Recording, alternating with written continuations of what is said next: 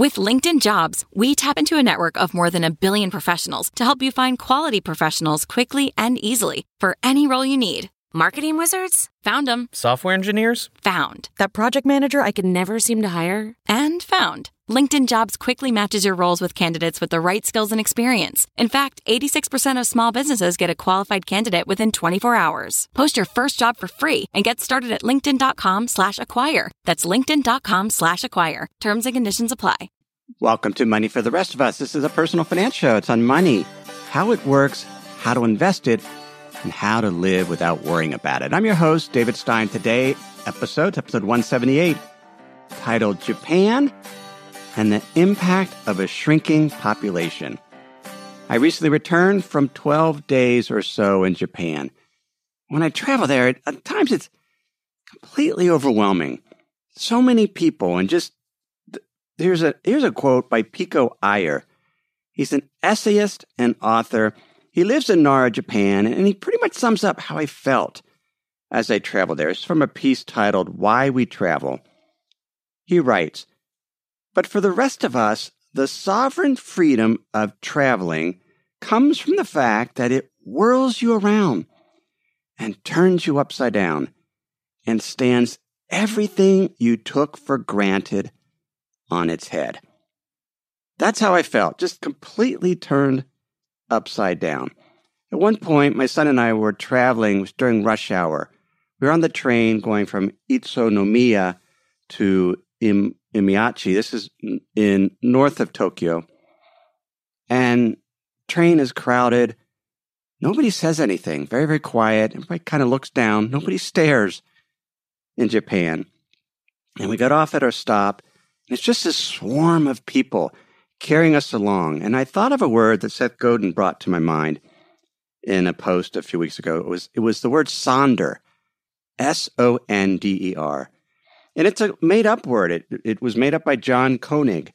And he does a project, it's called the Dictionary of Obscure Sorrows.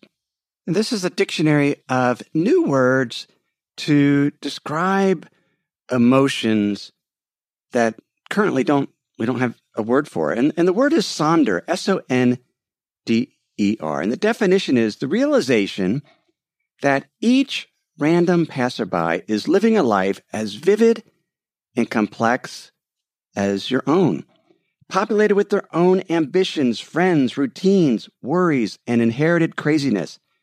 An epic story that continues invisibly around you like an ant hill sprawling deep underground, with elaborate passageways to thousands of other lives that you'll never know existed, in which you might appear only once as an extra sipping coffee in the background, as a blur of traffic passing on the highway, as a lighted window at dusk. It's probably the first dictionary I've read that's so poetic. But Japan visually stimulating. The entire week, including Tokyo, is a population of 9 million people. The greater Tokyo area, around 32 million people. I heard only one car horn honk. People don't lock their bikes. The kids ride and walk to school by themselves. Small, small children.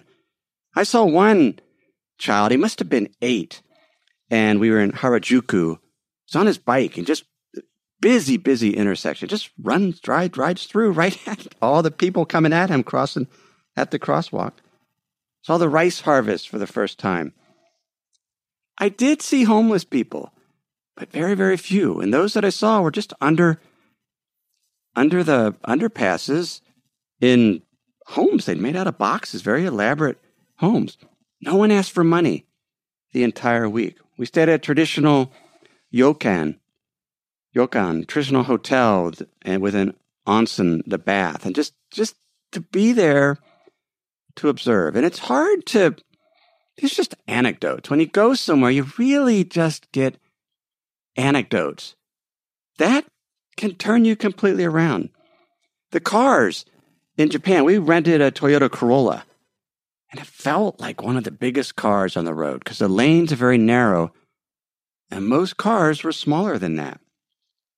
and you drive on the left side of the road, which I've done before, but it can be very, very confusing. The hardest part this time, though, is because you're driving on the left side of the road, your steering wheel is on the right side of your car. And your turn signal, you do use it with your right hand instead of your left. On your left, you have the wiper blades.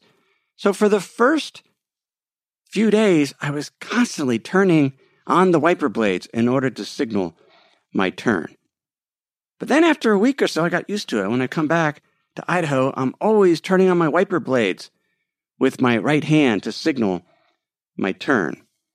But I raised the question why do we drive on the right side of the road and other countries drive on the left? About 35% of the world's population drives on the left side of the road. Most of them are British, British or, or British colonies.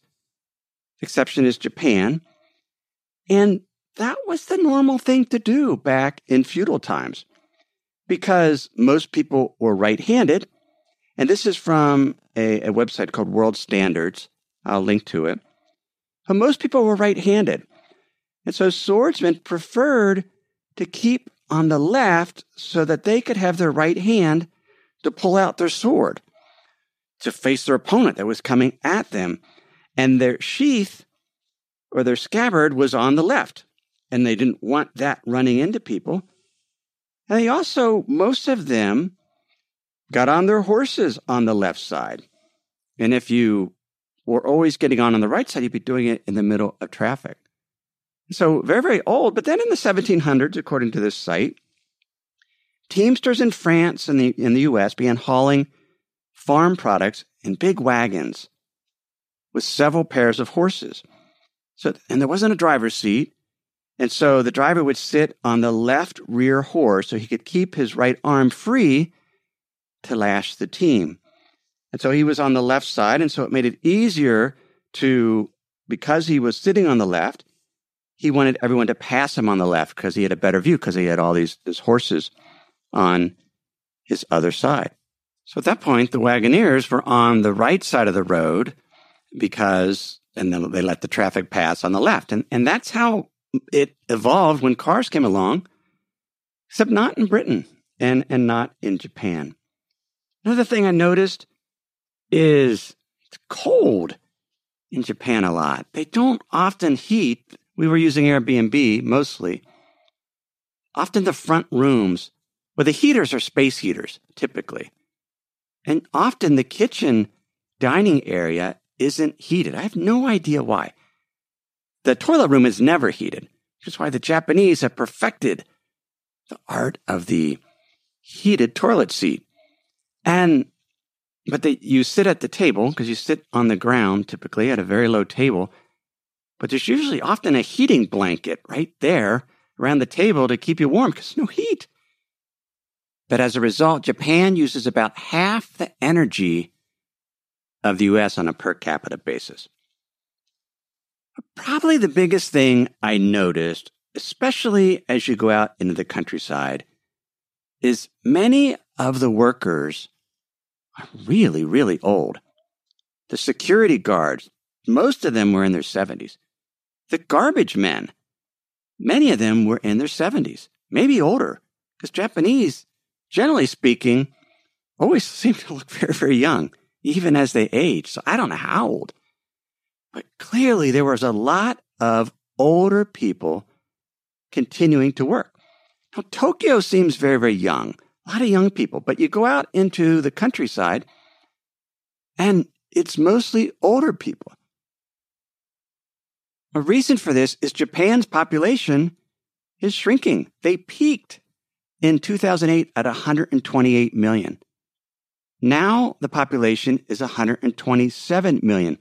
And the National Institute of Population and Social Security Research estimates that by 2065, the population in Japan will be only 88 million. 30% decline in the population. And the young people are attracted, like in many countries, to the city, Tokyo, greater Tokyo area. I misspoke. It's 38 million people. Tokyo City's 9.3 million. And there's plenty of jobs in Tokyo. There are two job openings for every candidate in Tokyo. The unemployment rate across the country is 2.8%. So with a shrinking population, there's plenty of jobs. And if you're older, you can continue to work. Often encouraged to work because who's going to collect the garbage if there's no young people in the village or town to do it? We visited the monk where my son cut wood.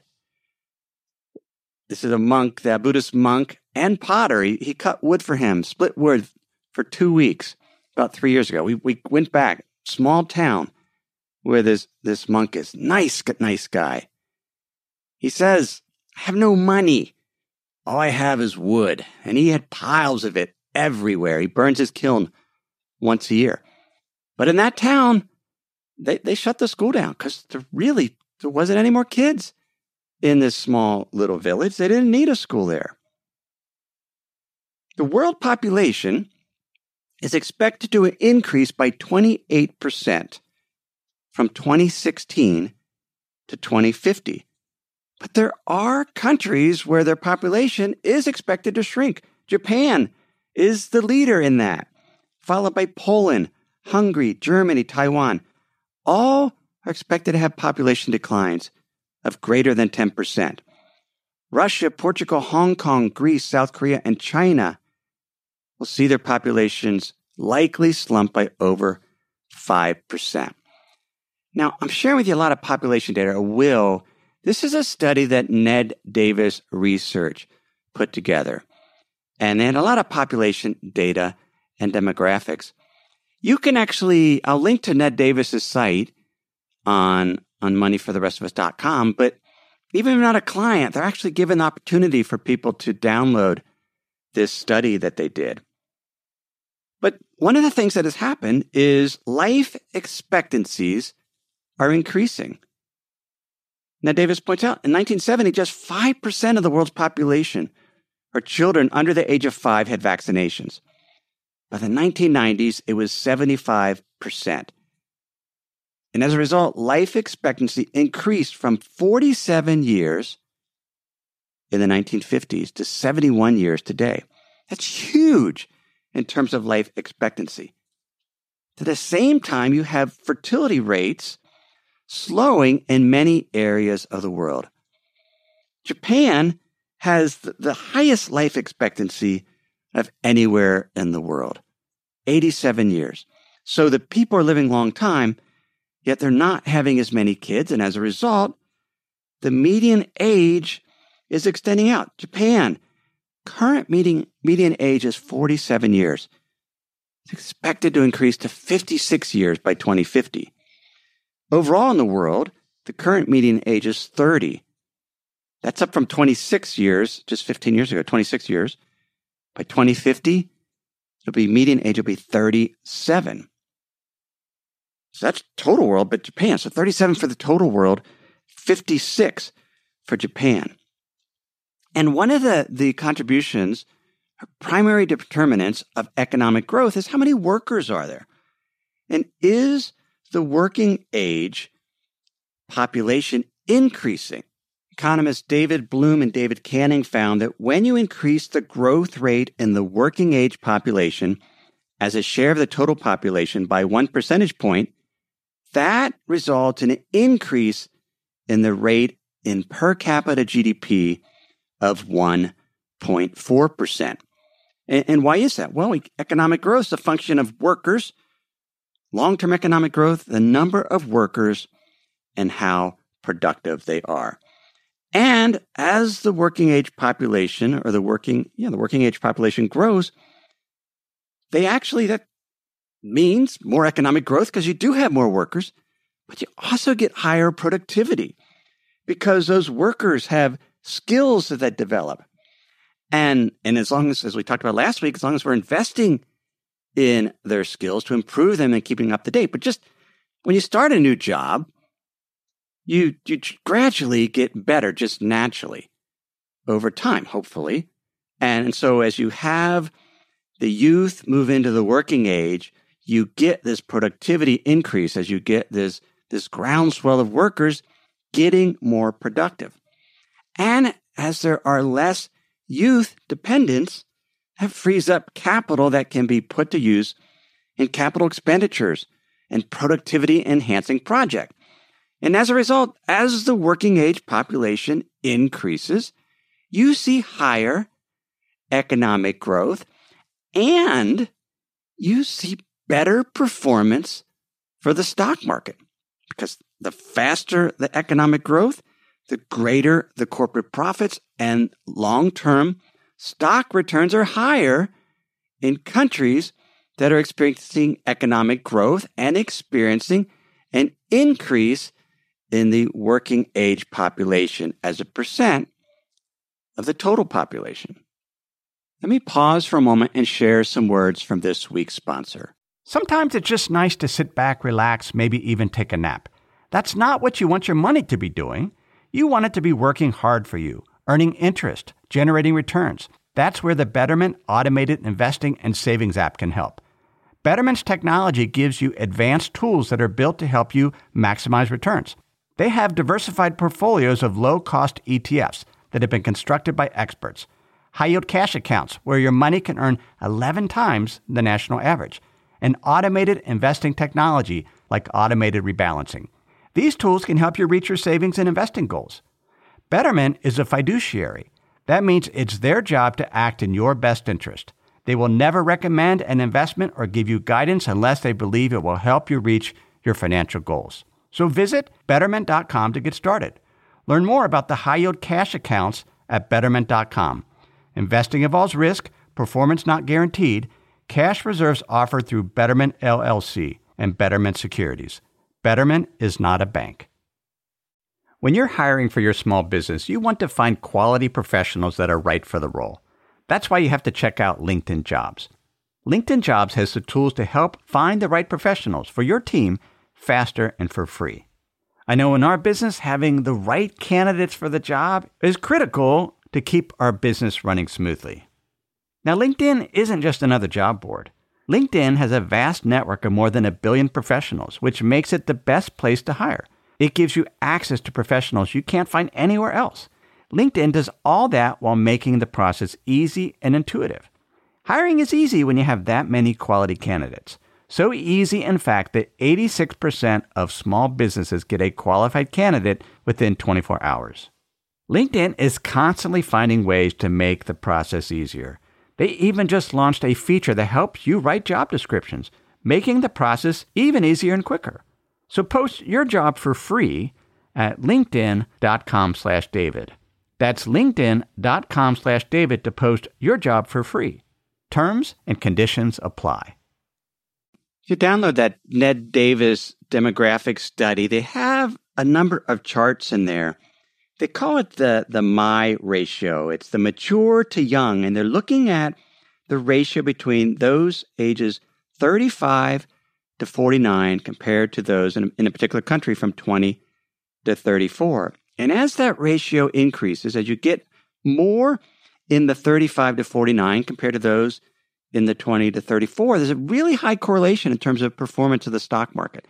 Stocks do better, as we said, as that working population increases. There's a number of charts there, but one of the interesting things is in the US, that ratio bottomed in 2016, and it's set to continue to rise through the year 2040. Emerging markets is a very favorable MY ratio with that tailwind really going until 2050, 2050 because they have a younger workforce that will then age, become more productive. That contributes to it. And then that working age population tends to save more, which also boosts the return for stocks. Today, around the world, 66% of the world's population is working age. And by 2050, it's expected to fall to 63%.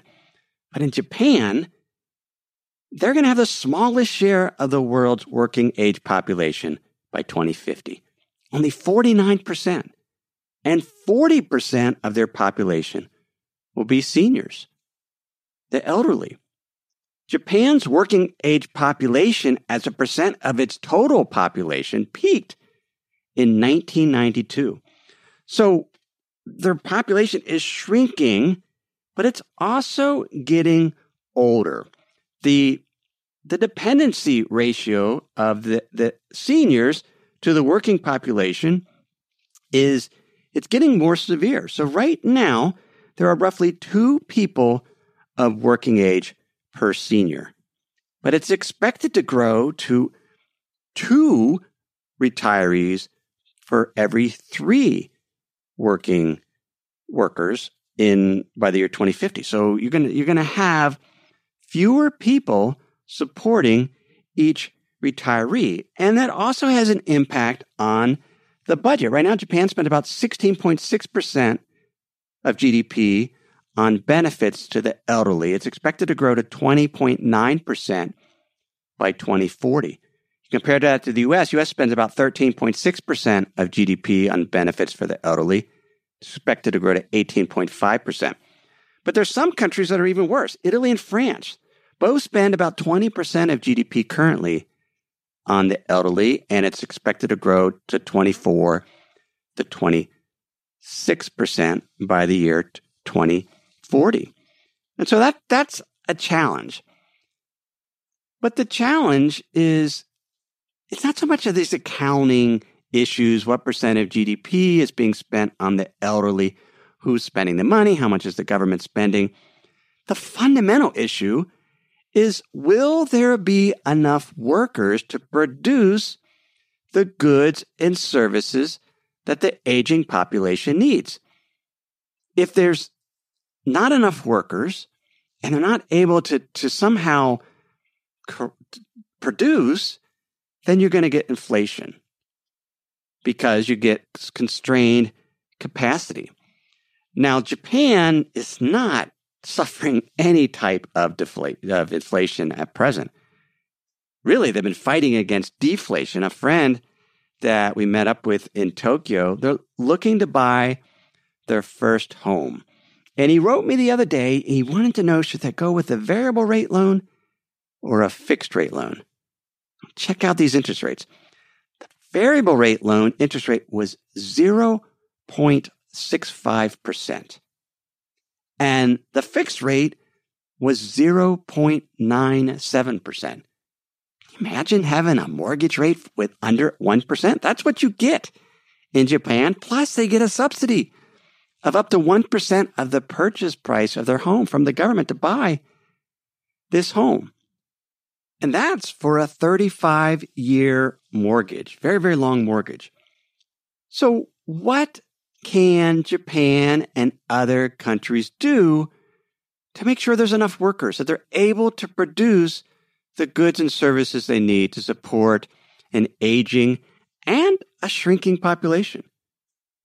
Well, the first thing they can do is they could increase the female labor force participation rate.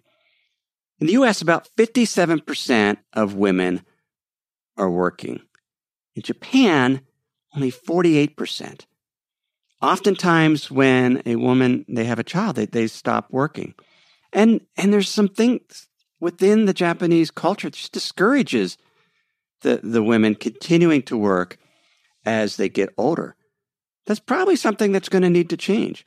I saw they were in the midst of the a the election for the lower house of parliament. And as you drive around Japan in the rural areas, there's these sign, there's these wooden signboards, and people put their candidates for parliament, put up their picture and their name.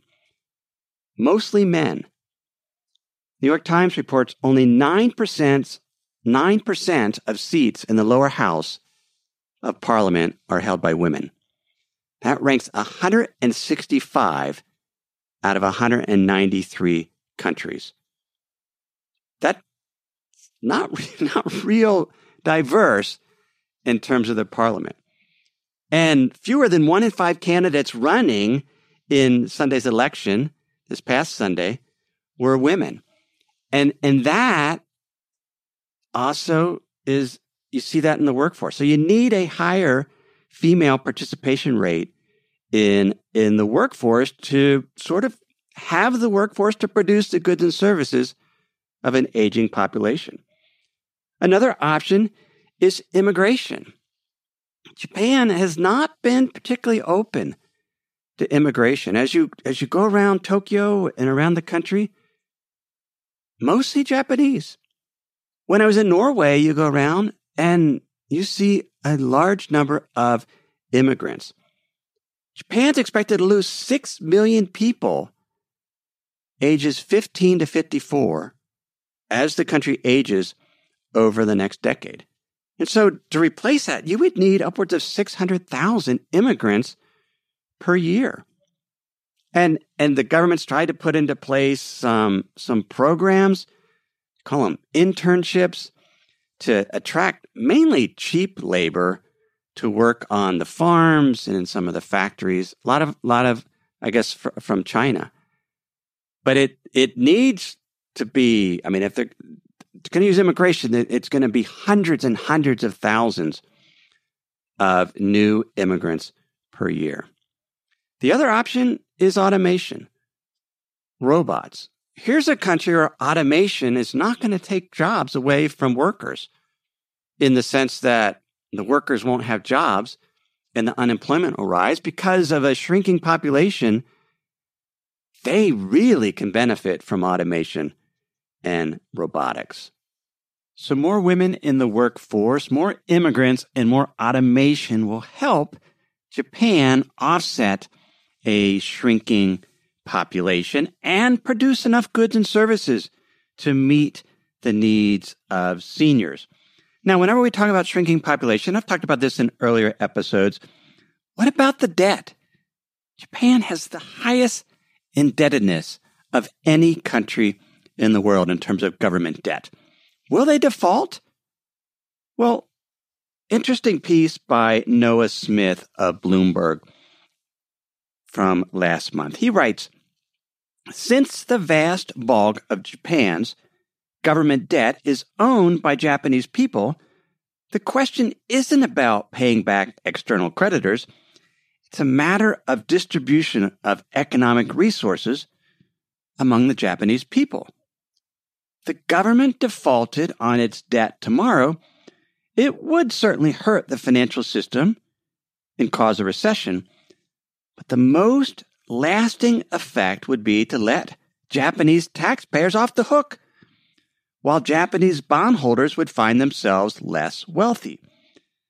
The country wouldn't have a fundamentally weaker economy. All the factories and land and people and know how would still be there. But the promises about who gets to receive the fruits of that economy would be shifted. That's a point I've made in, in numerous episodes. The wealth of a nation is its ability to produce. It's, it's, it's, it's its workers. It's its land. It's its factory. It's people. And if Japan decides to default on its debt, because it would be a decision, then it's just a redistribution in terms of potentially hurting the, the elderly who hold most of those bonds as, as the retirement savings. And it, it would be disruptive, but it's all counting. And they will work it out. Japan Population is aging, but they're going to adapt. They'll adapt. We're seeing it now. When you see 75 year old garbage men, that they're adapting. When you see the automation, just the sheer number of vending machines everywhere. Doesn't take as many workers if you're buying food from a vending machine as opposed to a restaurant. More automation. So Japan will adapt. But when you look at the potential impact on the Japanese stock market long term, they're not a country where the working age population is going to be growing. It's going to peak in 2020 in terms of that, that MY ratio I talked about earlier.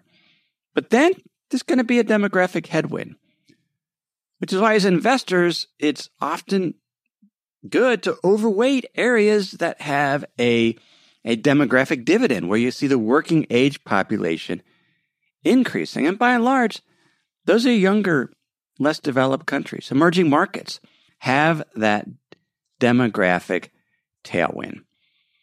So that's episode 178 on Japan and the shrinking population. You can get show notes at moneyfortherestofus.com while you're there. Go ahead and sign up for my insider's guide. I'll send you the show notes weekly for free is, along with an essay I do, some of the best writing I do each week. And you can sign up for that at moneyfortherestofus.com.